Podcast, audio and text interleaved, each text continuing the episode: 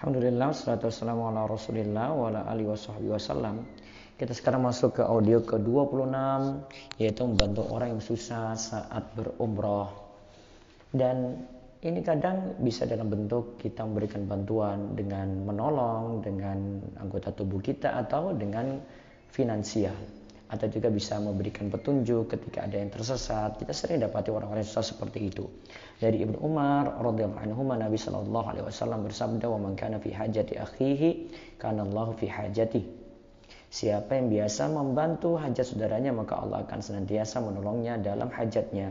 Hadis riwayat Bukhari dan Muslim. Dari Ibnu Umar juga radhiyallahu anhu Nabi sallallahu alaihi wasallam bersabda, "Habun nasi ilallahi ta'ala anfa'uhum linnas wa habul amali ilallahi ta'ala sururun tudakhiluhu ala muslimin au takshifu anhu kurbatan au taqdi anhu dainan au tatrudu anhu ju'an wali ay an amshiya ma akhi fi hajatin habu ilayya min an takifa fi hadzal masjid yakni masjidil madinati syahran Manusia yang paling dicintai oleh Allah adalah yang paling memberikan manfaat bagi manusia.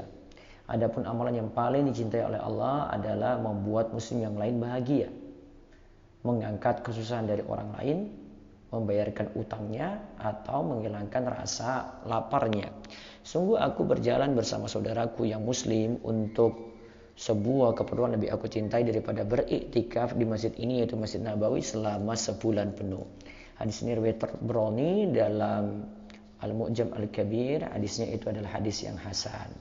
Jadi bagi yang punya kelapangan rezeki bisa membantu dengan rezekinya, bagi yang punya Uh, fisik yang kuat bisa membantu saudaranya. Bagi yang hanya sekadar menunjuk jalan saja bagi orang tersesat semoga saat di tanah suci bisa menolong orang lain sehingga Allah memberikan pertolongan juga kepada kita.